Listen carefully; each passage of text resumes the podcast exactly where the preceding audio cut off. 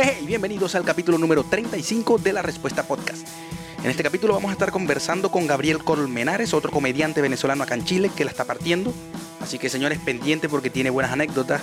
No cree en lo paranormal, pero quiere que le jalen las patas en las noches. Así que pendientes, va a estar en aquella silla. No se lo pierdan. Vamos a ver. ¿Qué enseño?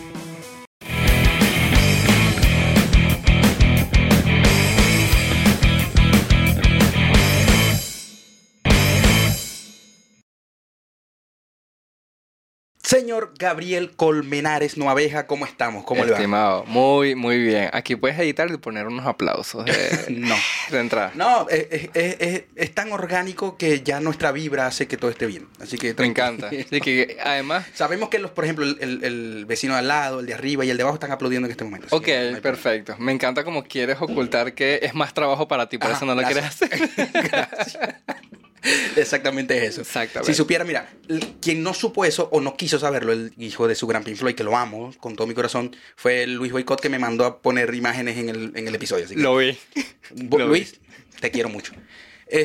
Para el que no lo conoce, es otro comediante más que le está echando mucha bola acá en Chile. Es uno de los que más se ha presentado de los que conozco. Es la sonrisa más linda de los comediantes venezolanos en Chile. Dios. Me encanta miren que alguien, sonrisa. Aparte de mi mamá, lo reconozca, que me encanta. Pero gracias. Entonces, bueno, conozcan los señores Gabriel Colmenares. Gabriel Colmenares. Está por acá también echándole mucha bola. Me encanta tener a gente aquí que ha querido. No solamente siente que le gusta la comedia, sino que se ha dado el paso. Son muchos, sé que sí, es un camino fuerte porque hay bastante que están queriendo incursionar y ya están, de hecho, incursionando y un camino largo. Sí. ¿Desde cuándo están en el mundo de la comedia acá en Chile? En Venezuela era un adolescente más. Porque de hecho es el más joven que hemos traído para acá. Sí. 24 añitos. Mi papá me dejó venir, por si acaso. Tengo permiso. por ahí vi el papelito firmado. O sea, yo comencé en esto de la comedia fue acá. Siempre con mis amigos... Chamo, tú deberías ser youtuber. Chamo, tú deberías grabar algo. Pero no estaba en el formato, no me sentía. Siempre fui consumidor de stand-up. Así que decidí un día hacer un curso. Y acá mismo. Ahí comenzó todo, exacto. Acá en Chile. La primera vez que me presenté fue en marzo de este año. Eso es lo bueno, son comediantes que están apenas incursionando y ya se nota la calidad porque los he ido a ver, porque he trabajado con algunos también ya y se nota de verdad que les están echando pelota bastante. Y claro, o sea, lo sorprendente fue de que obviamente yo entré en este mundo recientemente, pero me he dado cuenta que por el tema post-pandemia... Acá seguimos. Hay mucha gente que salió. Y tú ves que, mira, yo también soy emergente, estoy empezando. Y se ha creado una camaradería que yo siento que eso es lo que, bueno, al fin y al cabo impulsa la movida. Que falta más, bueno, siempre falta, pero en esto he conocido gente increíble que me ha ayudado, que aporta, que mira, aquí, anótate, están buscando comediantes, este bar también, esta productora, escribe acá. Entonces, bueno, eso también te retroalimenta y como dices tú, terminas puliendo feedback. ¿Cuándo hermano? ¿Cuándo dices? Bueno, que tú dijiste que era impresionante, lo echamos aquí y le están... Bueno, por eso mismo, que te rodeas de gente positiva que... Mira, desde un buen ángulo, porque eso también es importante, el tema de la receptividad. Claro. El ego de comediante. Porque, por ejemplo, sí, podemos tener muchas ganas, quizás podamos... empezar a buscar los puntos como por ejemplo las herramientas haciendo cursos, etcétera, pero está esa pasión del venezolano y ese tipo de humor del venezolano. Habéis tenido que me imagino, adaptarlo al humor chileno, porque muchos chilenos ya nos están empezando a ver. Sí. Tenemos a mondongo.cl que es amigo de la casa, claro, que es amigo de la casa y que ama al venezolano. Sí. Bueno, al punto que se puso mondongo.cl, o sea. Bueno, comediante chileno. No voy a decir el de dónde viene el nombre para que él venga y acá lo aclare, sí, porque, por favor. Porque tenía que venir, pero se le presentaron algunas cosas en los episodios pasados y no ha podido todavía. Yo lo lesioné para que me invitaran. Eso es lo que la gente no sabe. Lo inoculaste por allá con COVID. Exactamente. No tiene COVID. No tiene COVID. Mira, desde que yo comencé, como ya te comenté, arranqué reciente. Siempre ha sido mi objetivo ser un poco transversal. Uh-huh. Y que se entienda. Claro. Hay cositas que a veces sí por temas el chiste, no sé, tengo un chiste del varicocele. Uh-huh. Entonces también hablo de que no lo confundan con el maricocele, que es por donde pagan los maricos en Venezuela. Claro, entonces es muy venezolano. No es un chiste tan importante para lo que sigue, así que si me presento en un bar donde hay muchos chilenos o sé que va a haber gente de distintas nacionalidades, lo omito ya. Pero exacto, siempre me ha gustado de que es lo bonito del humor. Cuando está bien hecho, lo entiendes. Cala donde sea. Donde sea. Así que esa es como que la base que tengo para escribir a veces. No ser tan nacionalista, claro, ni tan local, sino exacto, que pueda... Que te puede presentar ir a México, por ejemplo, ir a Argentina y tengáis un set, una rutina donde te van a poder entender donde sea que estés. Sería genial, claro, exacto. Sí, los ritmos son distintos, pero exactamente, toda la razón. Así que... y la camaradería, me hablaste de la camaradería. Es bastante importante eso porque al haber tantos... Obviamente vamos a querer... Habrán algunos que quieran meter el pie, como hiciste con Mondongo, para que él no viniera sino vos. Bueno, hay las excepciones a la regla, amigo. Obviamente. Y el trato de... ¿Cómo habéis sentido el trato de eso del venezolano? Porque hay muchos. Me he dado cuenta que hay bastante. Hay una buena cantidad de comediantes queriendo meter. Yo quisiera crear polémica para crecer del hate. Mira, aquí... No, pero realmente no te podría decir... Si es que he tenido un maltrato de alguien. Yo creo que en general ha sido muy receptivo hasta, bueno, de los que estaban ya antes, como por ejemplo Luis, que fue Boycott, amigo de la casa. Amiguísimo de la casa, sí. La primera vez que me presenté fue por él, fue la primera referencia de un humorista, de un estandopero acá, en Chile. Okay. Lo seguí, yo, mira, la gente hace stand-up acá. Es un venezolano. Y bueno, yo le comenté que había hecho un curso, que tenía 5 minutitos humildes. Y me dijo, vente. Y fui y claramente, prematuro, de los 5 lancé 2. Todo cagado, bajé todo nervioso, pero ahí comenzó la travesía. ¿Cómo controláis eso? O sea, tenéis técnica, porque eso es mentira. Yo hice teatro muchos años, siempre me presenté, y cada vez que uno va a pisar la tabla del escenario, entra aquel o unos 5 minutos antes. Sí. Es una locura. Yo tengo mi rutina para poder bajar todo. Yo también no tengo una, estoy hallándome. Importante. Estoy hallándome porque he intentado de muchas formas. Incluso la peor presentación que he tenido, me relajé tanto que no hiciste reír a nadie. Que los dormiste. Hiciste fue una sesión de... La gente se quedó así. De hipnosis. Sí. Esa fue la cara de la gente. De 5 me volvió a pasar lo mismo. De 5 me lancé 2. El micrófono acá. No se me escuchaba nada. La gente del fondo, ¿qué dice? ¿Qué? Horrible. No, es que suele suceder, sí. Y bueno, ¿cómo controlo yo? Es que ese día estaba, no te lo ponía a escribir, lo nerviosa que estaba. Cuando él dijo, sí. Pero todos los días, o sea, cada vez que te presentáis. Porque repito, es un nervio que aunque uno no sea, por ejemplo, yo no tengo miedo escénico, no sufro de miedo escénico, pero siempre hay un nervio. Lo aprendí a controlar después de esa presentación fatal y ahí el detalle fue porque no ensayé. Tenía mucha fe en la rutina... Y tú estabas tomando cerveza, yo veía a todos los comediantes atrás conmigo, repasando la rutina, caminando al salón. Tranquilo, marico, les va a ir bien, dejen los nerviosismos. Yo compartiendo memes en Facebook, me fue para mierda. Entonces, es eso, conocer tu rutina, ensayar, y ya cuando la tienes medida en serio, siento que a pesar de que tienes nervios, lo controlas mucho más. Claro. Y vas más seguro. Es el control de lo que estoy haciendo. Exactamente. Yo, por ejemplo... Si me voy a presentar, lo primero que hago es olvidarme de mi rutina. Mientras se estén presentando, a menos que sea el primero, obviamente ya eso no tiene sentido. Pero antes, si sé que voy a ser el primero, trato de agarrar lo que esté bebiendo, me siento, me relajo, me olvido de lo que voy a hacer. Trago. Pero te molesta si hay gente alrededor hablando. Eso no me perturba en ningún momento. Okay. Prefieres estar tranquilo. Pero me relajo, Sé que... El minuto antes, todo va a explotar por dentro. Todo. Cuando te están presentando. Marisco. Bueno, aquí tenemos un comediante que tú... Ay, mierda, ese soy yo, me va a nombrar a mí. Entonces, bueno, trato de primero, antes de ese minuto que sé que ya voy a entrar, okay, me relajo, 100%. No, insisto, me olvido hasta de mi rutina, no nada que ver. Claro, pero el mood es totalmente distinto. O sea, esa carga de adrenalina que una vez que ya tocas la tarima, te olvidas de todo.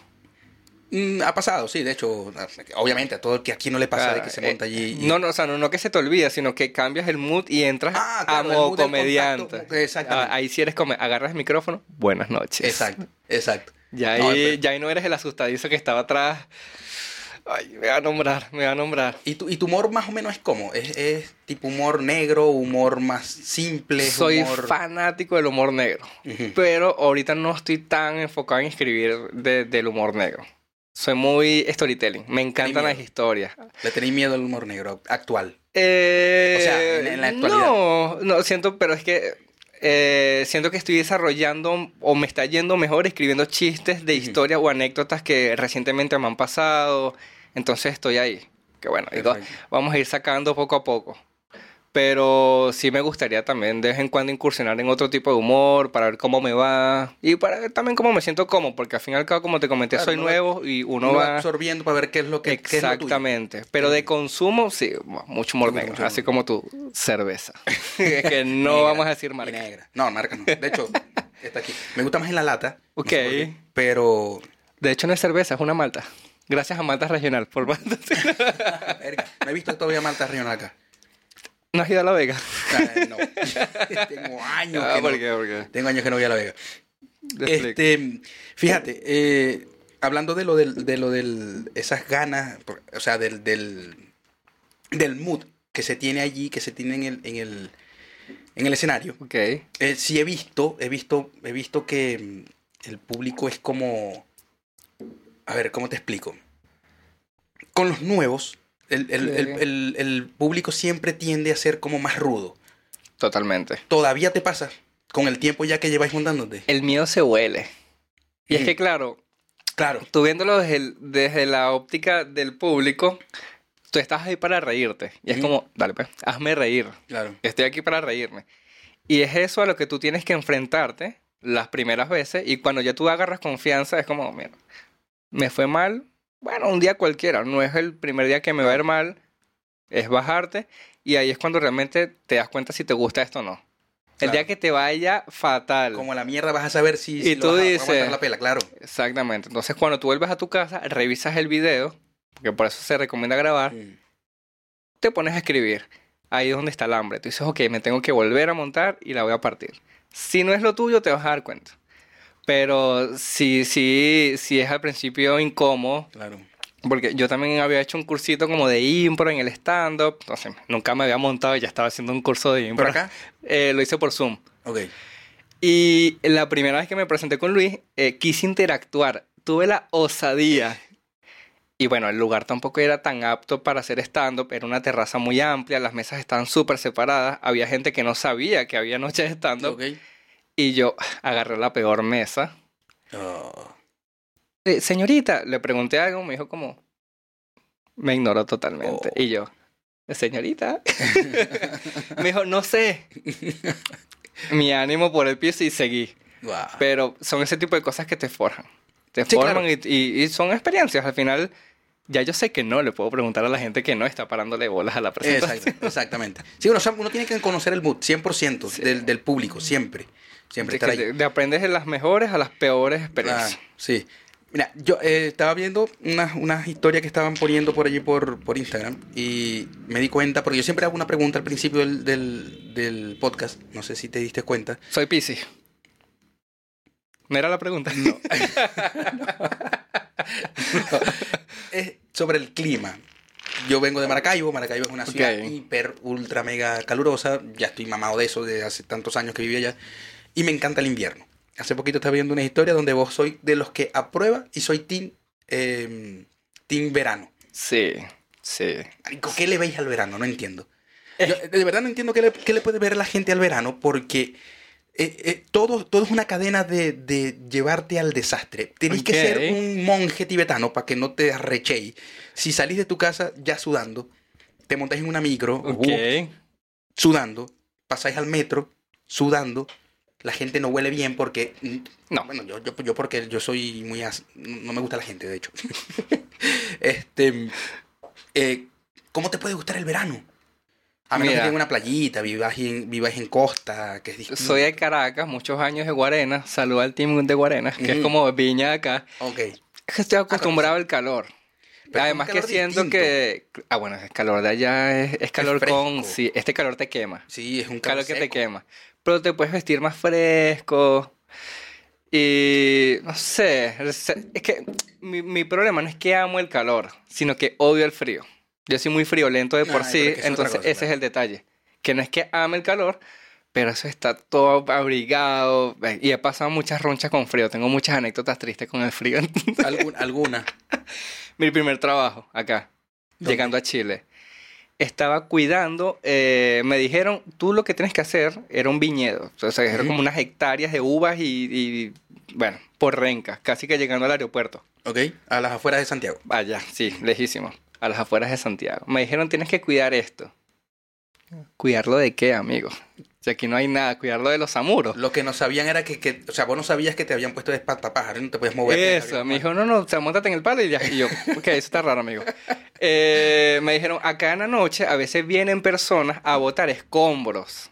Tú lo que tienes que hacer es decirle, hey, amigo, no puedes botar escombros. Si te pelean, le anotas la placa. Ok. Y ya. Y se fue. ¿Y eso? Entonces, claro, te estoy diciendo que estaba llegando, recién llegué con el frío, estaba en una gaceta del tamaño de esta mesa. Ok.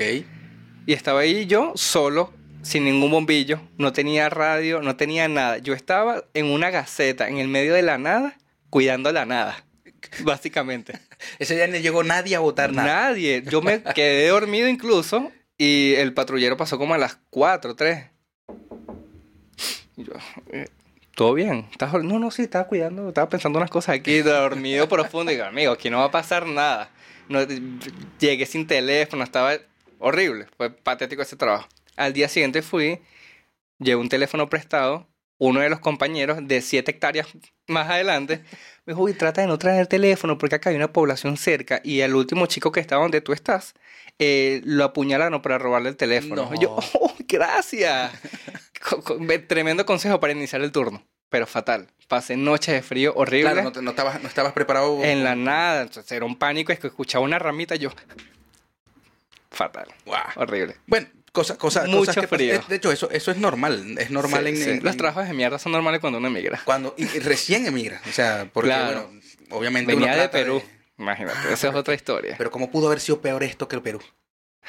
O no fue peor. ¿Cuántas veces me puedes invitar a queremos a los amigos de Perú. Sí. No. Saludos a los amigos de Perú. Un abrazo fuerte, pero bueno, tiempos oscuros.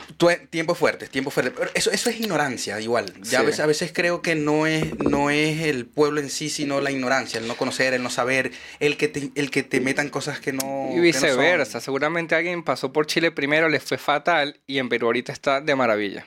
No conozco a ninguno. Soy sincero. Yo tampoco, pero supongamos que es circunstancial, amigo. Todo puede pasar, claro que sí. Ay, verga, bueno. Si hay alguien que le pasó, puede escribir, por favor, en la bandeja de comentarios. O me sigue. ¿Estás tomando mate? Sí. Loco, no he podido todavía. Primero no lo he probado. Ok. No lo voy a hacer ahora. Sorry, sí. Porque no. Primero no me gusta la gente, no sé si te recuerdo ahí. Pero no voy a chupar de donde estáis chupando. Claro, no. Y tampoco yo voy a tomar villa, casualmente. No.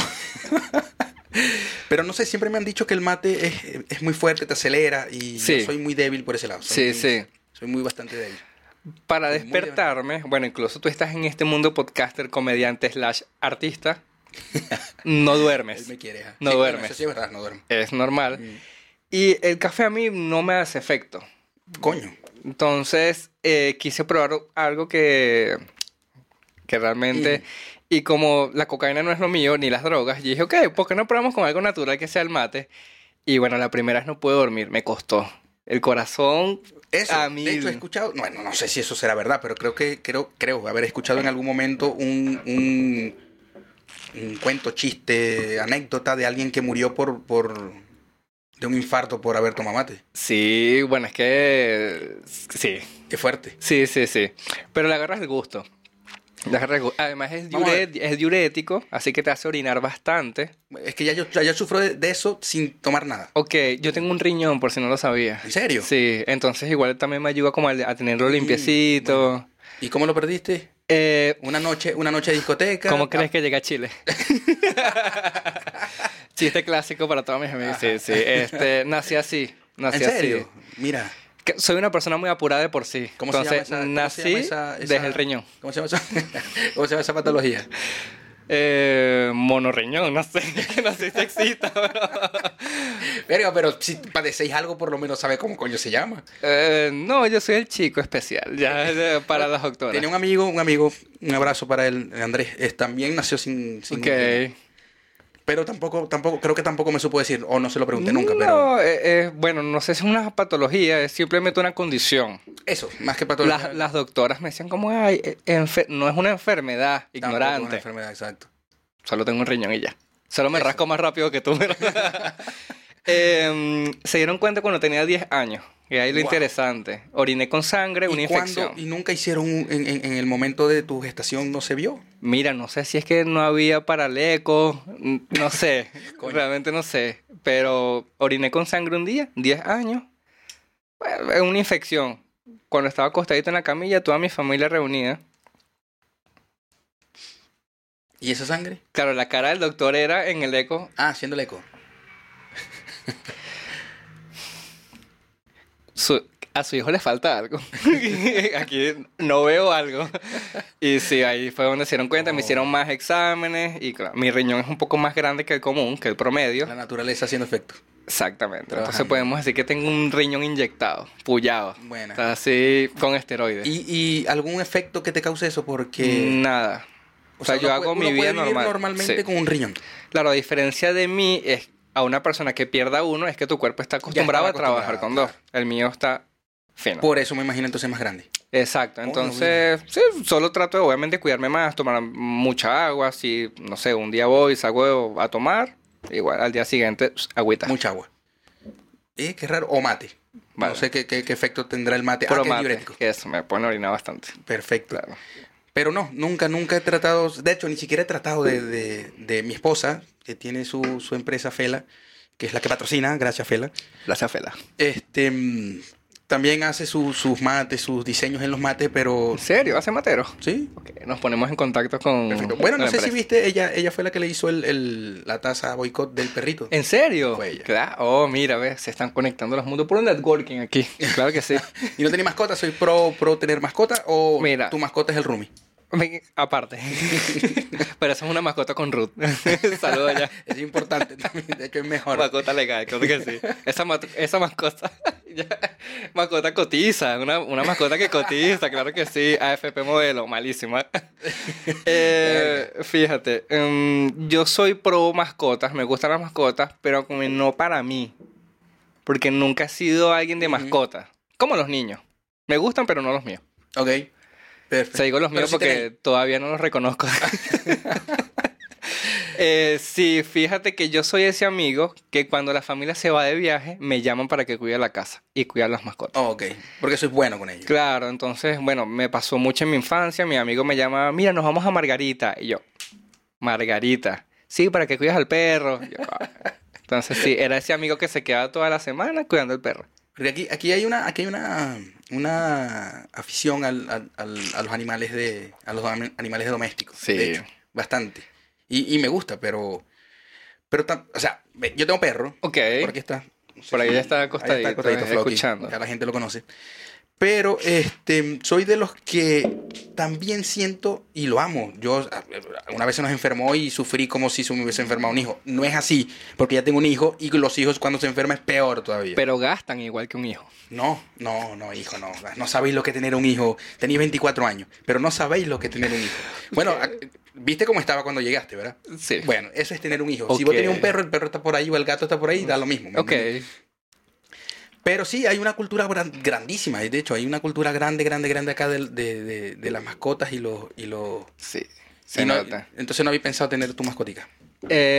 Bueno, en caso de llegar a tener una, creo que sería un gato. No era amante de los gatos, pero siento que son más independientes. Es el animal perfecto para el inmigrante. Pero, aunque no lo creáis, uno siente que si vas a tener una mascota que esté ahí. Okay. Porque yo era de los que... Yo nunca tuve perros en mi vida. Tuve una sola y tuvimos que arreglarla por X o por Y. Y ahora que tengo a Floki, no fue por decisión para tenerlo para mí. Okay. Fue para un regalo para mi esposa, etc. La familia. Sí, exacto. Me empezó a gustar tenerlo y todo lo demás. Y empezáis a sentir que necesitáis de ese ser que ahora está en la familia. Okay. Con todo y el que no, del que yo pensaba que no, yo no prefiero no tener perros, soy amante de los animales, muy amante de los animales, okay, pero prefiero no. Y ahora, entonces, creo que si hubiese tenido un gato, hubiese querido que fuera más conmigo. ¿Me entiendes? Y como ahora siento con Floki. Lo que pasa es que yo siento que como el 99,5% de todos los inmigrantes, casi nunca estoy en la casa. Entonces siento que también sería una maldad tener una vida dependiendo de mí y que casi nunca la pueda atender. Claro. Que siempre estoy haciendo algo. Entonces, como, bueno, ahorita no, creo que no es el momento. Pero sí, nunca ha sido... Una vez le cuidamos un perro a un tío y se nos escapó. Oh. Entonces... Ya sabéis las experiencias. Sí, sí, sí. Y no es bueno. No. Hablando de otra cosa, Gabriel Abeja, de ahora en adelante creo que, compadre, te quedaste abeja. Sí, sí. Lo que pasa es que ya hay una abeja en el mundo artístico venezolano. Y no, ok. Pero yo no toco ningún instrumento. Prefiero Colmenares, listo. Tenía un podcast. Tengo un podcast. Es un podcast que va comenzando, pero es bastante bueno. Lo pueden ir a ver, se llama Los Sobrinos de Darwin. No es tan producido como este. Que acotar, por favor. Estamos empezando humildes. Ya me hiciste sonrojar. Pero vayan a verlo, vayan a escucharlo. Por ahora es un podcast porque sé que con lo que vienen, pero es un podcast que lo pueden escuchar por Spotify, es audio. Y me parece interesante. ¿Por qué Los Sobrinos de Darwin? Es un podcast conceptual. No creen, no son religiosos. No somos religiosos. Comenzando por ahí, ya no. El título, ¿cómo se llama? El nombre del podcast te puede decir que no son nada religiosos. Exacto, lo captaste al principio, exacto. Como mi compañero también es emergente como yo, comediante, y tienes esas mismas ganas de ir creciendo en este rubro, en este nicho, quisimos tener un espacio para nosotros crear y que nos acompañe en el proceso. Entonces, como es una evolución de nosotros como comediantes, somos los sobrinos de Darwin, el padre de la evolución. Ah, bueno. ¿Viste? Sí, no solamente es porque no creen en Dios, sino porque... Aparte. Qué raro eso, ¿no? Es difícil encontrar algún comediante que pueda tener alguna tendencia... religiosa. Con la religión, sí. Creo que va mucho por la parte de la rebeldía. No sé, el comediante rebelde, 100%. Sí, 100% porque rompe paradigmas que lo que te hace seria a la sociedad para poder hacer reír. Ya por ahí se comienza con algo. Y entre comillas podemos decir que tiene una percepción un poco más abierta del mundo, que le gusta ser observacionista. Eso no existe, esa palabra.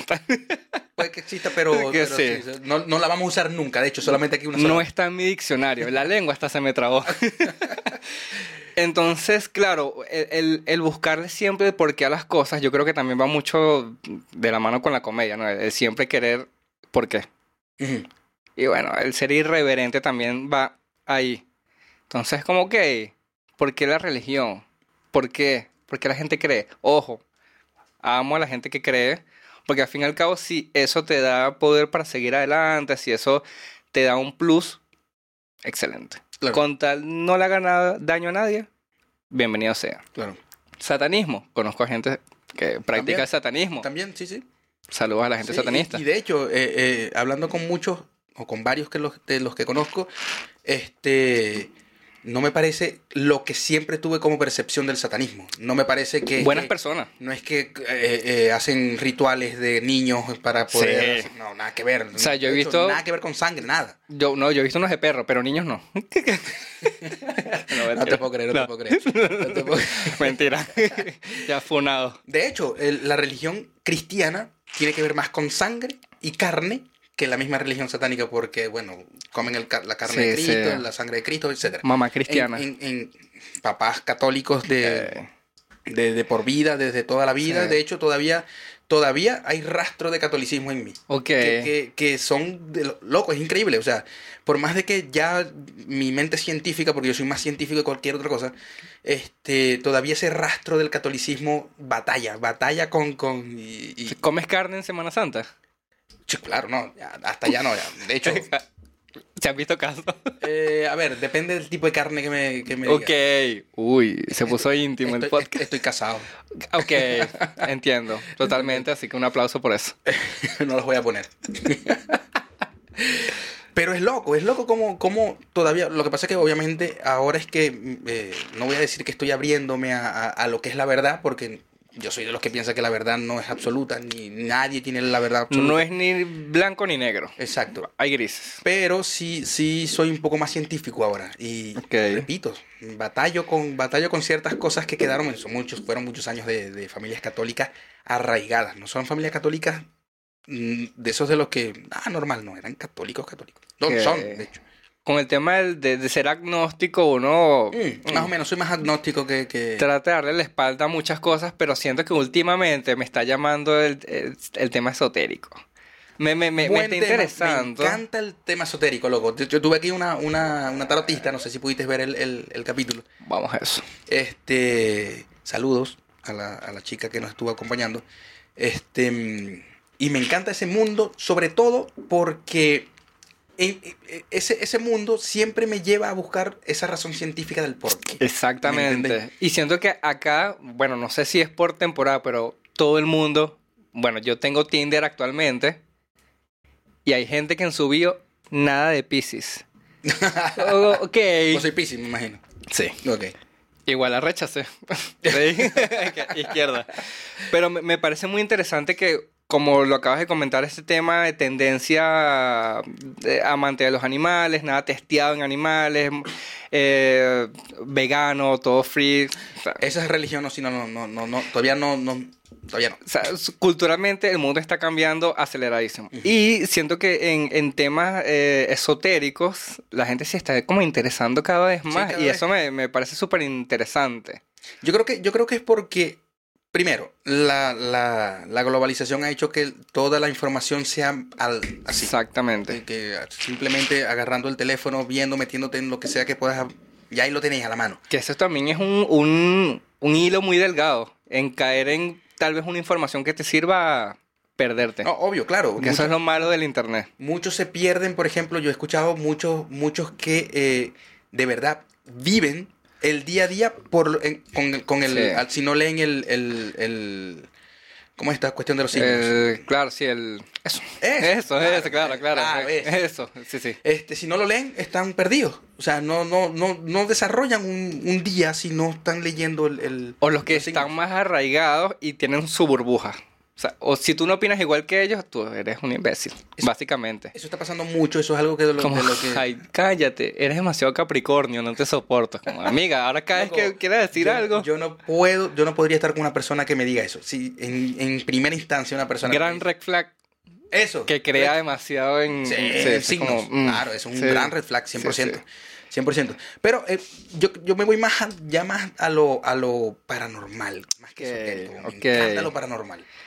Me encanta porque mientras más científico me vuelvo, más me interesa porque menos miedo me da. Porque hay que estar claro, lo paranormal antes me daba miedo. Un fantasma, sí, por favor, uno creció viendo los programas en RCTV. Chamo, por favor. Bueno, me imagino, no sé si vos con la edad que tenéis llegaste a ver, por ejemplo, todas las películas que salieron en los 80. La Llorona... bueno, tal vez un remixes, pero... Ah, pero esos remixes son esos remakes, más bien. Exacto. Son gringos, ¿no? Yo hablo de películas hechas en Latinoamérica que eran... No, tal vez que sí, en Asunto del Más Allá, que creo que se lo pasaban en Televen o no, no recuerdo. Pero sus programitas así, es que uno tiene buenas leyendas. Y mira, eso hay... Ey. Bueno, podemos aquí hablar porque... Mira, tenemos una que esa yo creo que nadie la tiene y es una de las que más me gusta, es la del Silbón.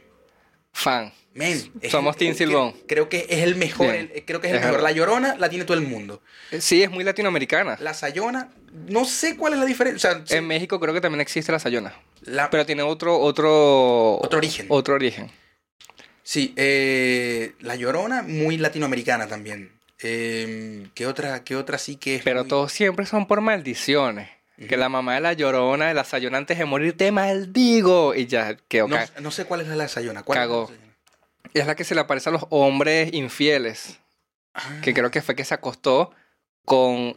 o encontró a la mamá con el esposo. Y los quemó. Los quemó y la mamá, ella, como sí, entró en ese mood de familias latinoamericanas. Okay. Básicamente, mucha violencia intrafamiliar. Creo que bueno encontrar ya ese tipo de vergas, por ejemplo, en Estados Unidos, en Europa, no, jamás. No, hay que encontrar ya el coco, claro, Sadman, oh, que es algo que no tiene que ver con familias, nada que ver. Slenderman para exacto, la generación Z. Exacto, alguien que apareció y listo, ya. Sí, que no digas su nombre 3 veces porque te aparece en el baño. Es esto. En Venezuela siempre, o sea, en Latinoamérica siempre es un peo de, claro, de peos familiares, de que te engañó, sí, o el, por ejemplo, la del Silbón me encanta. Hace poco escuché un podcast, no recuerdo si fue El Cuartico. Ah, que hablaron de leyendas urbanas y creo sí, que hablaron del Silbón. Estuvo bueno, yo lo vi. Muy bueno precisamente por eso, porque me encanta lo paranormal y sobre todo la leyenda del Silbón, que es increíble, o sea, ese tiene muchas capas. Una persona que va sin rumbo. Con los sacos del padre, los huesos. Los huesos, sí. Si lo escuchas cerca, está lejos. Uh-huh. Si lo escuchas... Es una locura, es una locura. Loco. Parece una... Drogado sí estaba, es que lo creó 100%, lo aseguro. No... Es que el padre nació en los llanos, así que... Por favor, no sé si con hongo. Un coño borracho, se sentó, escuchó un pajarito y dijo, que es un coño que vino y empezó a hablar huevona. Y que tiene un perro que lo persigue, ¿no? Le muerde las piernas para que también siga con la maldición ahí. Yo creo que por eso no he tenido mascotas. De pequeño le agarré una fobia a los perros. ¿En serio? Sí, a los perros callejeros. Que va a sonar igual extraño, pero hey, tengo mi explicación. Dale. Ya yo he tenido como 4 intervenciones de perros de la calle que me muerden. Entonces ya yo seteado de pequeño, un perro me mordió la cabeza. La cabeza. A ese punto, entonces yo la agarré como trauma. Si un perro se me acerca así, yo me prenso. Mm. Sí. Es que, y aquí, no sé si se han dado cuenta, no sé si te habías dado cuenta, pero aquí hay muchos perros callejeros, muchos, sí, los cuidan y todo lo demás, sí, perfecto. Más gordos que yo. Son más gordos que uno, en serio, sí, comen demasiado. Y, pero ojo, cuando te los encontréis de 2 en adelante, corre, se sienten como si se sienten anárquicos los perros. Pobres los delivery, los chicos que andan en moto, en bicicleta. Claro. Ya cuando ya tienes a 7 perros encima. No, en jauría son, de verdad, son peligrosos acá. Atemorizan. He visto cómo atacan a personas de 2 en adelante, ya se sienten en serio. Claro, se sienten, o sea, básicamente pandilleros. Los perros son como unos liceístas cuando salen. Eso. Son, no, coña. Llaman a los amigos. Ajá, listo. Tal cual. Volviendo a lo esotérico o a lo paranormal, ¿tenías alguna?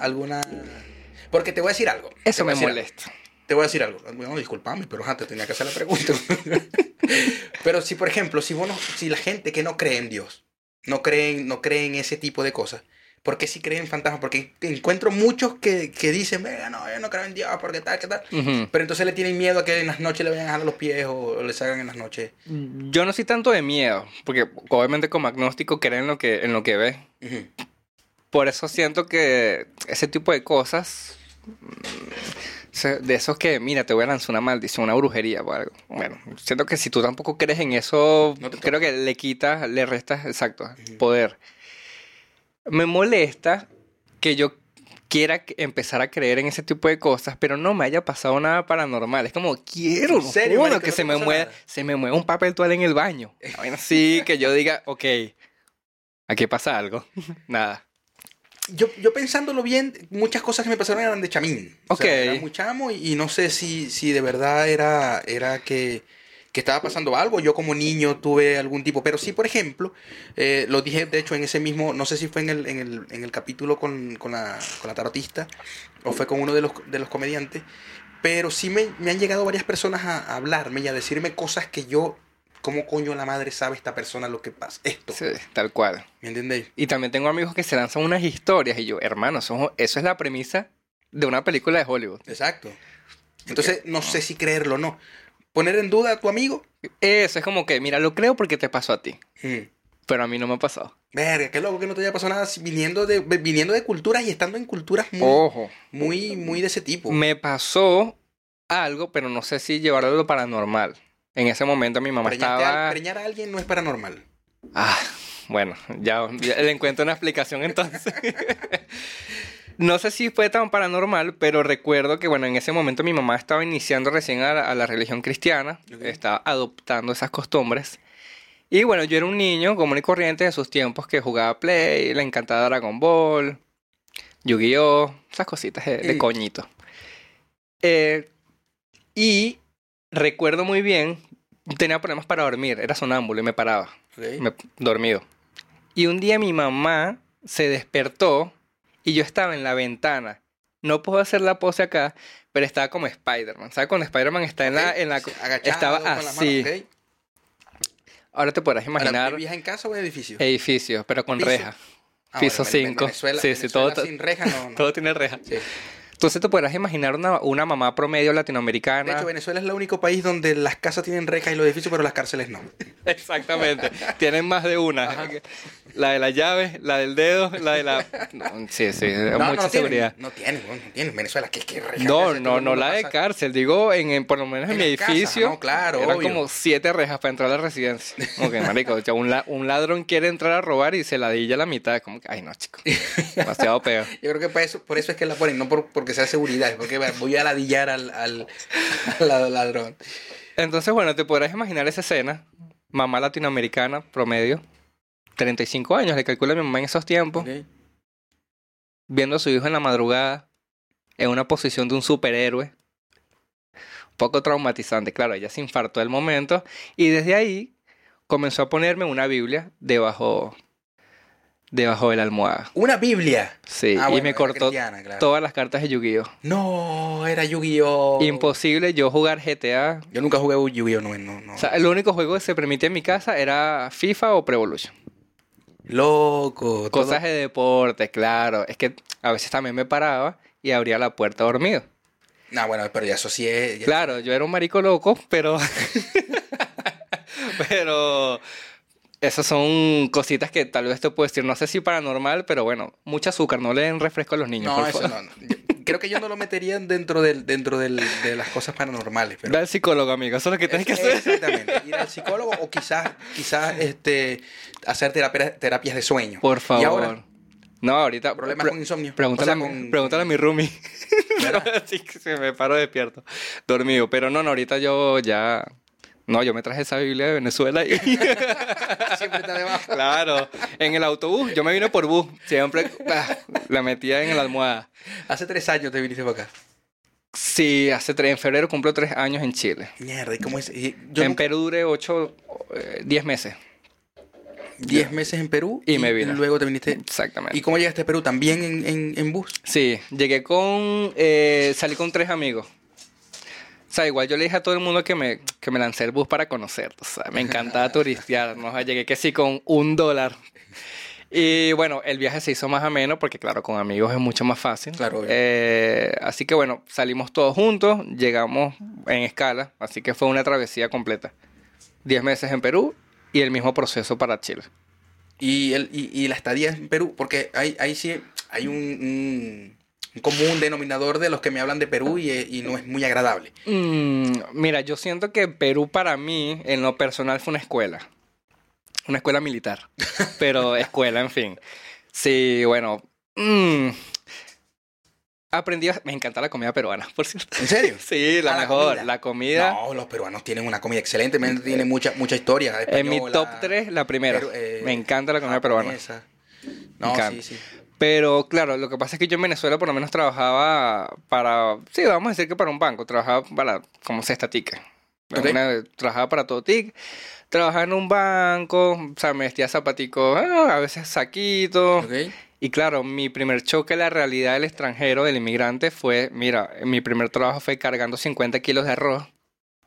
Y dale duro y, bueno, trabajos que nunca pensé... Pero igual como te digo, los disfrutaba porque era parte de la experiencia. Claro. Día de mierda, pero llegaba y le contaba a mis panas. A veces igual los quería matar. Pero parte del proceso también. Venezolanos también todos. Sí, todos venezolanos. Y bueno, eso fue como que lo bonito. Llegó un momento, bueno, en ese momento estaba con mi novia. Me vine con ella a Chile. Ok. Porque los otros panas, peleas, todos terminaron yéndose. Uno está en Alemania ahorita. El que lo pensó mejor, ok. Él fue el único que lo logró, sí, amigo. Él lo logró, exacto. Por favor, estoy esperando el pasaje todavía. Y bueno, sí, es eso. Que sí viví días que nunca pensé que iba a llegar, pero eso es a lo que hoy en día recuerdo y digo, que bolas todo lo que ha avanzado, todo lo que pasé, y agradezco cada día de mierda que pasé, porque bueno, al fin y al cabo es lo que es. Suena cliché, pero eso, sí. Esas mierdas que uno pasa son los que te hacen roncha. Y ojo, y tal esa cual roncha te protege después. Como tú mencionas, no es para todo el mundo, ¿me entiendes? No necesariamente el hecho de que yo la haya pasado mal significa que Perú sea un país horroroso. No. Y no solamente eso, también está el punto en que no todos los migrantes la pasan mal. Circunstancial. Exacto. Por ejemplo, yo tengo que decirlo, yo no la pasé mal. Gracias a Dios cuando yo llegué acá, mira eso es gracias a Dios, ¿me entiendes? Hay cosas que no hay. Claro. Si Dios quiere. Cuando llegué acá, tuve un amigo que me recibió. Pasé un par de meses, 3 meses allí. Encontré departamento de inmediato. ¿Solo? Sí, yo me vine solo, luego se vino mi esposa. Perdón. No es COVID. No es COVID. Luego se vino mi esposa y nos ha ido bastante bien. No puedo de verdad decir que fue algo que nos pegó feo ser migrante. De hecho, la pandemia, te puedo decir que en la pandemia tampoco, solamente me fue mal porque me dio COVID y me dio fuerte. Okay. Me tiró en cama 3 días y fuerte, nada respiratorio, pero sí me dio bastante fuerte. Pero el COVID hizo que abriera el podcast, siempre lo digo, siempre lo voy a decir, no se lo agradezco al COVID, a la circunstancia, pero no al COVID, maldito chino. No es culpa de los chinos, es culpa del gobierno chino. Que no es culpa de los murciélagos chinos. No es culpa de los gobiernos, perdón, de los murciélagos chinos, tenéis razón, es culpa del gobierno chino. Por cierto, si creéis que... ¿De dónde creéis que viene el COVID? Mira, te la voy a poner fuerte porque... El COVID para mí fue laboratorio. Creo que fue... Sí. Yo también creo que es que se haya salido de un laboratorio. Sí, sí. Los carajos quisieron controlar la vaina y se les fue de las manos. Y ahí fue como... ¡Ups! Lo siento. Lo siento. Una pandemia. ¿Cuántos millones de muertos? Sí. ¿Cuántos miles de muertos? Sí, ¿millones? Sí. ¿Cuántos hay? 5, 6 millones de muertos. Bueno, comparado con otras estancias mundiales como la segunda... Lo que pasa es esa comparativa, amigo. Lo que pasa es que estas pandemias, por ejemplo, vamos a hablar de la peste negra. La peste negra, ni tan absurdo, solo que tocó cierta parte del mundo, ¿me entendés? Exacto. Por eso se nota fue tan fuerte, porque no había... Que Europa se iba a quedar sin gente. Casi Europa se queda sin gente, sí. ¿Me entendés? En cambio ahora se esparció, ¿me entendés? Pero también habían más maneras de controlar, etcétera. Ya está la vacuna que se pudo hacer lo más rápido que se pudo. Por favor, si eres no vacuna... No escuches de aquí en adelante. Eso. Mata. No sé qué haces viendo esto realmente. No sé qué coño de la madre haces viendo esto. No vacuna, pero hubo la vacuna que pudo parar. Estoy seguro de que sí fue eso. ¿Qué otra cosa me parece interesante con esto del COVID y la pandemia? La rapidez en los países para actuar, ¿no? Super no estábamos preparados, eso sí. Hay que ser claro. No estábamos preparados para algo tan fuerte y tan rápido. Pero sí creo que se actuó, por ejemplo. Por lo menos. Se actuó para poder... Bueno, pero ahí es donde te das cuenta realmente el plan de contingencia de los países más preparados. Yo sé que aquí mucha gente tal vez se pueda quejar, pero a nivel latinoamericano, Chile... A nivel mundial. A nivel mundial, fíjate. Chile es uno de los países que dan en los primeros puestos de tratar bien, de tratar como se debió tratar la pandemia y exactamente. Fíjate, o sea... Creo que fuimos los primeros, o sea, hablo de fuimos porque estoy en Chile, pero creo que Chile fue el primer país o el segundo país en vacunar la cantidad suficiente como para que no se regara tanto o no afectara tanto a la población. Bueno, fíjate, nosotros somos venezolanos, por si nadie lo ha notado, hacer ese paralelismo de la gente que todavía tenemos en Venezuela. O sea, yo me puse la 3ª dosis y todavía no ha llegado el COVID a Venezuela. Es como, escuchamos por internet que hay como un virus, hijo, cuéntame. No, o sea, en Venezuela, no, tampoco así. Una parte de la gente sale sin mascarilla y que un día todos en su casa, en la otra semana todo el mundo en la calle. Es como, yo creo que los que siempre están, o sea, los que están bien informados, los que están de verdad informados, porque todavía tengo familia allá, mi esposa tiene familia allá, y es porque nosotros les damos información a ellos. Porque obviamente el gobierno no va a dar información. Claro. No quiero meterme en parte política, pero estoy seguro de que el gobierno no va a dar la información exacta o la información necesaria para que la población se pueda... Exactamente. Se pueda mantener... Bueno, y en términos generales mucha gente está como está, o sea, digo en el buen sentido, porque tiene sentido común. Uh-huh. Porque, mira, el tapabocas, no salgo. Entonces, yo creo que también parte mucho la responsabilidad de tu parte, sí. Tampoco es que todo es el gobierno. Ojo, no le estoy quitando responsabilidad, pero... Te voy a votar. Sí. Claro que el gobierno tiene un 100%, pero hay un porcentaje que recae en ti y en tu responsabilidad como parte de la sociedad. Claro. Pero cuando vivís en una sociedad también donde no te ayuda... Porque... es el detalle. Yo siempre he pensado, yo siempre lo he dicho, todo tiene que ir de la mano. Todo. Tiene que ir de la mano los gobiernos con la sociedad, con la parte privada, con la parte pública, etcétera. O sea, es un tema complejo. No soy politólogo, no soy sociólogo, no soy antropólogo, pero sí tengo sentido común. Exactamente. A veces el gobierno es el reflejo de la sociedad. A veces sí. A veces no en todos los casos. Mira, esto se está poniendo hasta profundo. Sí, ¿vale? Se está poniendo feo. Prefiero salir de ese hueco. Qué bueno, entonces, si tengo un riñón. Me parece loco eso de que una persona nazca con un riñón, porque uno tiene la percepción de que necesitáis todo lo que está por dentro tuyo, o sea, todo. ¿Me entendéis? Que me digáis que te falta un riñón. Sé que, por ejemplo, el hígado se regenera, no sé qué otros... Claro, arrecho fuese que tú me dijeras, no, yo no tengo la mitad de las costillas. No, nací así. Nada más tengo la de la parte izquierda. Carga. Es que vos sois... que ya... Bueno, te sacaron para buscar a la mujer, a quien te sacaron para hacer la mujer. Obvio. ¿Y cómo te llamas? Adán. Ya, coño, casualmente. Te lo juro, que tengo un hijo sin que le falten costillas, le pongo a Adán. Te lo juro que le pongo a Adán. Tienes que ser muy comediante para eso. O sea, pero es que tenés que hacerlo. O sea, no puedes desaprovechar esa oportunidad. No hay de otra. Yo siendo Adán... faltándome costillas. Si no me llamo Adán, voy al registro, me cambia el nombre. Y hasta que no encuentre una Eva, no, nada que ver. Sí, pasamos del hueco de la política a la estupidez total. Eso sí que le encantan las manzanas. Eso, fijo. Te tiene que gustar la manzana. Exactamente. Claro. Gabriel, verga, ¿qué te puedo preguntar con respecto a la comedia acá? Porque creo que lo importante es estar montándose, estar allí constante. Siempre hago la pregunta de que si creéis que te falta mucho o no para que eso sea ya tu principal entrada, porque sabemos como migrantes que tenemos que pagar arriendo, tenemos que pagar gastos, todo lo demás. Y no podemos sobrevivir de la comedia. Obvio. No podemos sobrevivir con podcast todavía, ¿me entendéis? Entonces... Buena pregunta, porque, amigo. Porque, te estáis presentando mucho. Bueno, así que tú digas... mucho, no. ¿Cuántas veces a la semana?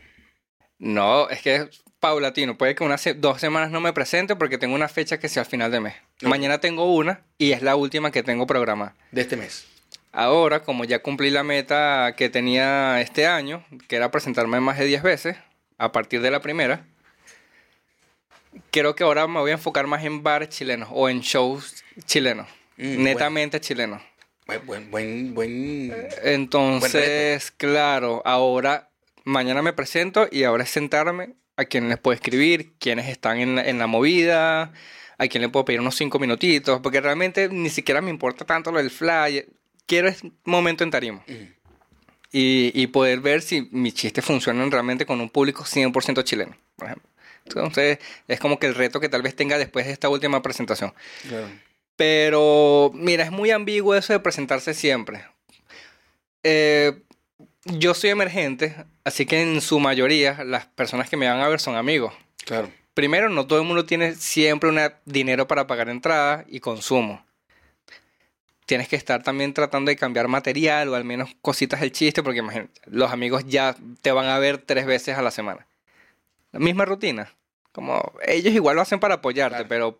Igual tú como comediante, como artista que quieres estar en esto, te obliga a tener que escribir y que todo vaya de la mano. Escribir y saber cuándo presentarte. Porque claro. Por lo menos en esto de la movida hay mucho, pero mucho show ahorita. Claro, que eso está bien, buenísimo. Uh-huh. Pero fíjate, en una semana yo ya tuve mi primera experiencia de show que no fue nadie y se canceló. Mierda.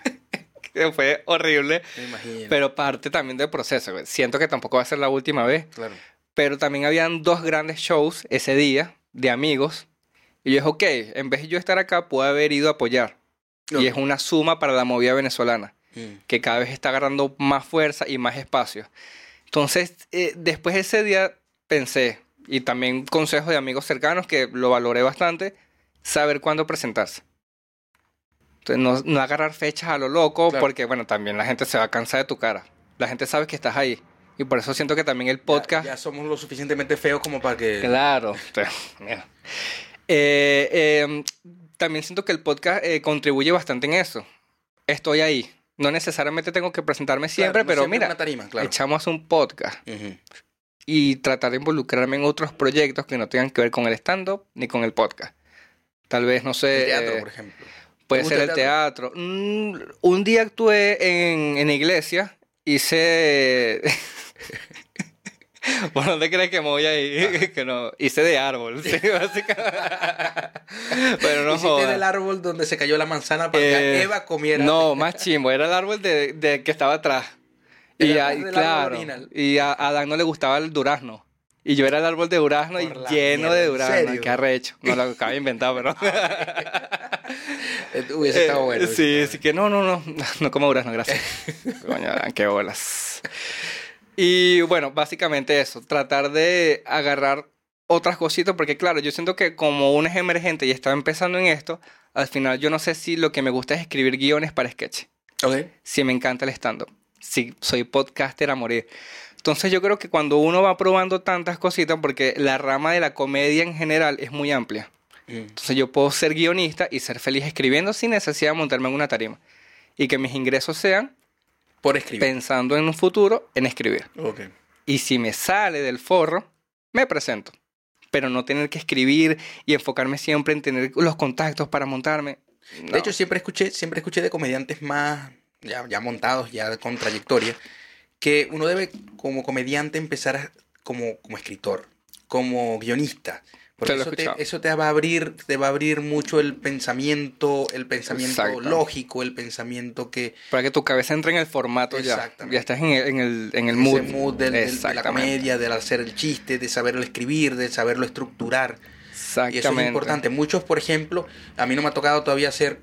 no me tocó escribir antes de hacer comedia, porque yo no me considero comediante. Artista.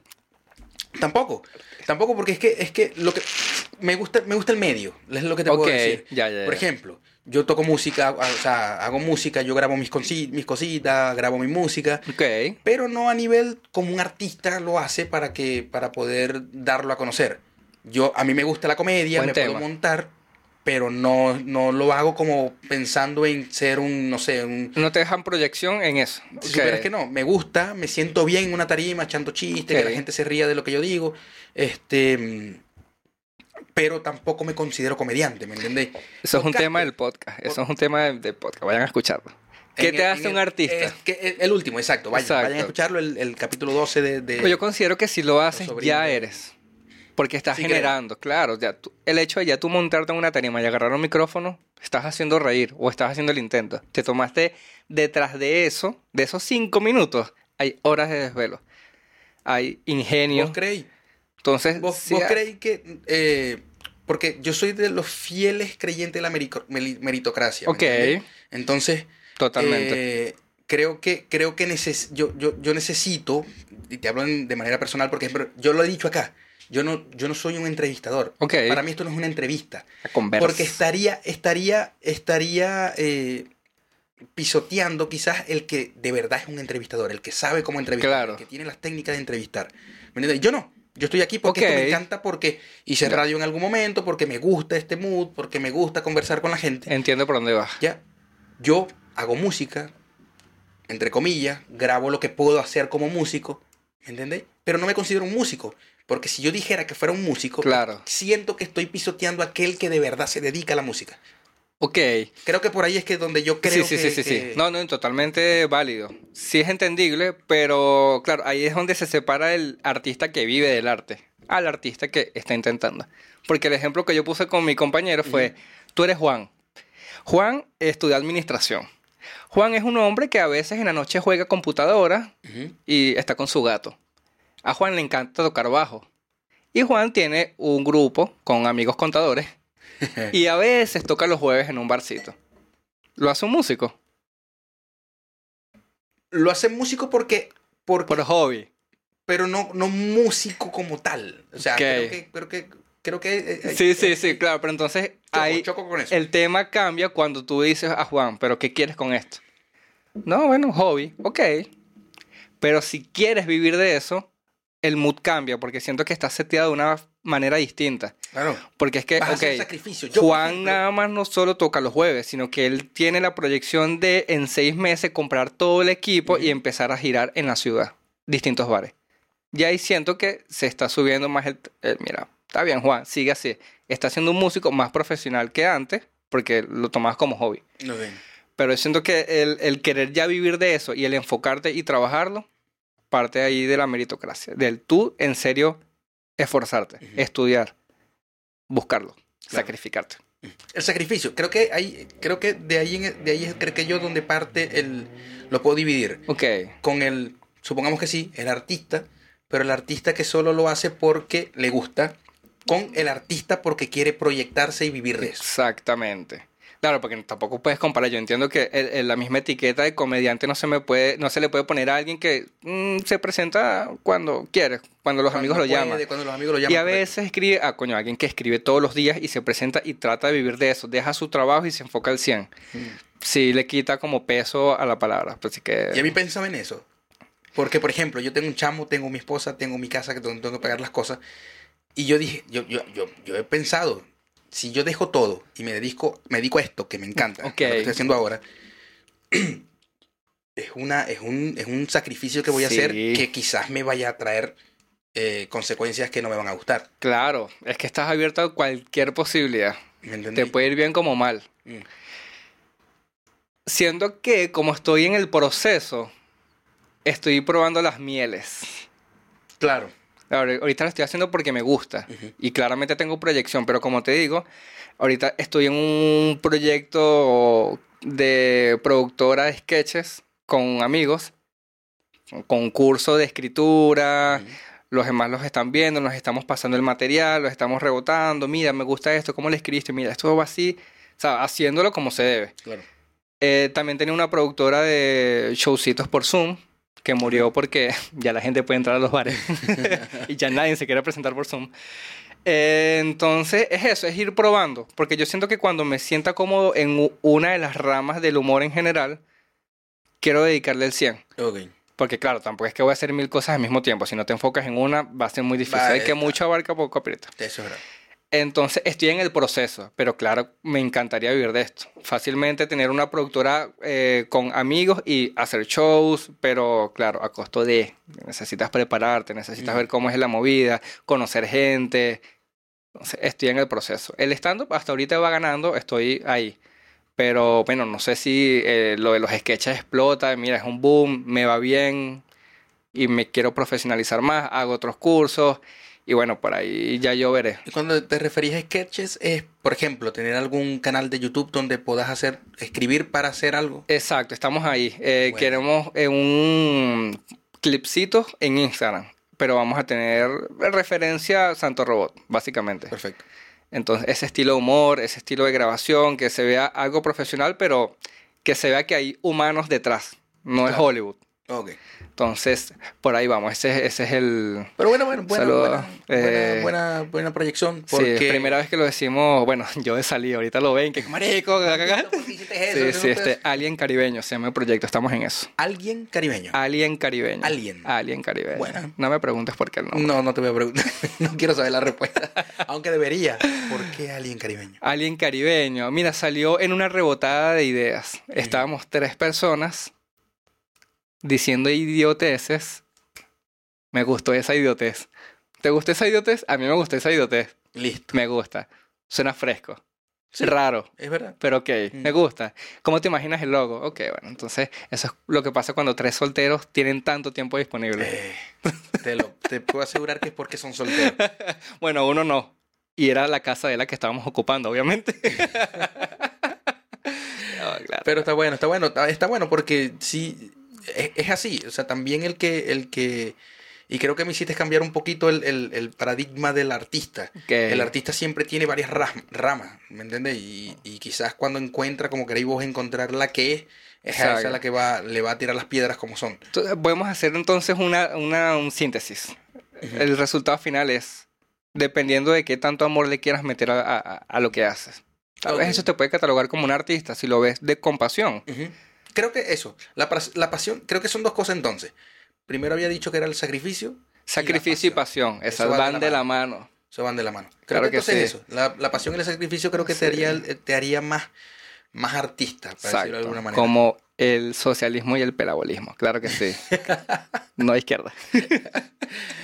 Tienes razón. No puedo rebotar eso. No entonces puedo debatirlo. Eso. No puedes tratar de llamarte artista si solo lo haces cuando te da la gana. Cuando hay gente que en serio se está sacrificando, está invirtiendo de su tiempo, de su dinero, para equipos y que, bueno, yo puedo haber estado haciendo otra cosa ese día, donde estaba como idiota lanzando ideas, uh-huh. Pero estabas ahí. Claro. Entonces ahí yo creo que... De hecho, bueno, no sé si sabéis, pero por ejemplo, JavaScript, Java fue una de las herramientas de programación. Yo soy computista. Ajá. Una de las herramientas de computación que marcó un antes y un después en la programación. Y eso nació de estar sentados en una mesa conversando a dos personas. Okay. Y listo. No sé si habéis visto que el no sé si lo conocéis, pero las personas que no conocen, el símbolo de Java es una tacita. Es como una tacita y un cafecito naranja. ¿Por qué? Porque nació sentados hablando huevonadas. Okay. Y tirando ideas tal cual como nació la de ustedes. Entonces, bueno, les vaticino un JavaScript a ustedes, muchachos. Porque, coño, de verdad, sí. ¿Por qué? Porque siento, y esto no es una crítica a Chile ni nada por el estilo, pero sí me gustaría ver el humor, la chispa, la picardía venezolana haciendo mella. Claro, y poco a poco estamos ahí. He visto bastante. Bueno, se nota. Viniendo de personas que tienen ya tiempo en esto, es como, mira, esto ahorita es un fenómeno. Uh-huh. Que le estén dando tantos espacios venezolanos, uh-huh. Para shows venezolanos, brutal. Por algo es. Exacto. No, y que más comediantes salieron después de que post pandemia otra vez. Salió gente debajo de las piedras. Claro. Quiere hacer comedia. Y eso está brutal. Claro. Lo que también veo es que esto es paulatino. No solamente paulatino. Esto es un filtro. Estos booms son filtros. Exacto. Se va a quedar el que es. Se va a ir el que de verdad no pensó que no era lo de él, claro. Lo suyo. Se va a quedar también el que, o sea, o se va a ir el que creyó que sigue creyendo que sí puede, pero el medio lo va a dejar atrás. Tal cual. Así que bueno, estos boom son muy buenos porque hace esos filtros. Para mí es un filtro. Todo va a quedar para la posteridad. Uh-huh. Así que, bueno, señores, aquí lo tienen. Otro comediante más, echándole mucha bola. Siempre lo he dicho, siempre voy a apoyarlo, siempre van a estar aquí sentados. Vienen una larga lista de comediantes que se van a sentar allí donde está él. Porque quiero que también se sepa por esta vía de que hay muchos que están poniéndole ganas. Trabajando, sí. Porque no solamente, por ahora no estamos viviendo de la comedia, pero por ahora. Son trabajadores fuertes, arduos, duros, y también y que le estén dedicando también el tiempo a la comedia o a lo que se estén enfocando. Me gusta plasmarlo por acá. ¿Qué viene ahora? Entonces, bueno, esperar que se termine de formar el Alien... el Alien Caribeño. Estamos ahí. Que termine de empezar... O sea, porque el podcast de solo audio. De Gabo y Gabo. El podcast de la rama. Está en la rama, entonces, bueno... Está empezando a ya dar los frutos y dentro de esos frutos va a ser también que lo van a poder ver por YouTube. Vayan allá. Por ahora es audio, pero están brutales. Me gustan los últimos capítulos, me han gustado bastante. Gracias por el apoyo. Mira, igual estamos en YouTube, pero solamente con la foto del capítulo. No. Que me gusta el arte. ¿Quién lo hace? Sí, la novia de Gabo. Entonces es un proyecto de personas que están iniciando. Ella practica con nosotros, igual nosotros también estamos adentrándonos en esto, que sí, haciendo cursitos para cosas en Facebook. Le estamos poniendo cariño. Me gustó el arte cuando lo vi. A Majo, saludos. Buena artista. ¿Las redes de Majo? Majo. Que no es mi novia, por eso no me lo sé. Pero bueno, yo lo voy a dejar por acá o en la caja de información se la dejo para que el que quiera ver el trabajo de Majo lo vea. Las redes del podcast, tus redes para que la gente lo conozca. Vayan a seguir, mami, y después ahí lo ven en avión. Los Sobrinos de Darwin. Gabriel Soto, mi compañero. Yo soy un Colmenares que he tenido muchos problemas con el usuario para mí. Es complicado. Porque mientras más corto, mejor. Claro. ¿No? Yo tenía un Gabriel. Ok. Quería un Gabriel. Pero un Gabriel estaba ocupado por un señor en un caballo. Ah, bueno. Entonces, claro, en un Gabriel... Y ese Gabriel era el caballo, no el señor, ¿verdad? No, nunca le escribí. Bueno, sí le escribí pidiéndole al usuario. Coño, amigo. Debiste haber escrito así. Entonces, imagínate, la presentación así como que más top que he tenido, que fue cuando me llamó Gabo Ruiz, etiquetaron a la otra persona. ¡Oh! No, se presentó un caballo. Y yo me quedé como un Gabriel. Entonces era un problema. Cada vez que me iban a invitar a un show, me iban a etiquetar, no existía otro Gabriel. Entonces, bueno, me quedé con un Colmenares, que fue como que, el que encontré. Ok. Pero ya, el preámbulo. Un Colmenares. Un Colmenares. @ un Colmenares en Instagram. Ahí lo van a llevar a las otras redes para que estén pendientes. Apoyen al talento emergente. Eso mucho buen talento. Eso sí, hay mucho. Yo los he ido a ver y de verdad son bastante buenos. Yo no soy crítico de comedia, pero coño, si me hacen reír, van por buen camino. Exactamente. Porque no me gusta la gente, entonces. Y si no, chiste. Se sigue trabajando. Claro que sí. No es que no me guste la gente, pero sí un poquito reacio al contacto, pero... Me fueras dicho eso antes de entrar. Te di un besito y noté que te incomodaste. Notarlo, pero bueno. Nada, señores, gracias a un Colmenares, Gabriel, a usted, estimado. Colmenares, gracias a todos los que puedan estar viendo esto por allá. No se olviden de seguir, señores, es muy fácil, es rápido. Él lo hizo. Enseguida me conoció, dijo, ¿cómo es? ¿Cómo es qué? Exacto. Empezó a seguirlo. Creo que, no seguiste el podcast. Ah, tiene cuenta. Por YouTube. Ah, es que lo está escuchando de la computadora del trabajo. Bueno, vale. Él me va a seguir, así como lo va a hacer él. Sí, lo voy a seguir. Vayan, señores, es fácil. Miren, es gratis. No importa si es fácil, pero si ya es gratis, coño en la madre. Te cuesta, Magali. Coño. Señores, quédense por allí. Recuerden, la semana pasada no pude salir por razones de peso. También estoy ocupado en otros proyectos que ya van a empezar a conocer también por acá. Entonces... pero bueno, ya espérenlo todos los jueves, señores, por allí, por YouTube, Spotify, Google Podcast y Apple Podcast. Gracias también a Fela. Fela, señores, les dejo por aquí, es por allá, aquí le voy a dejar el link para que vayan, perdón, el enlace. Es el usuario de Instagram, el user. Instagram, claro que sí. Aquí, para que vayan a Instagram, allí en su pecho, para que entonces vayan, vean lo que está haciendo. Se está poniendo muchísimo mejor. Entonces vayan, vean lo hermoso que está haciendo Fela, @Fela_creativa. Mientras tanto, señores, nos vemos en un próximo programa. Se vienen cositas. Claro que sí. Chau. Estimado. Un capítulo. Gracias, agradecido por la oportunidad, por el espacio. Ahora el mundo real se escucha distinto.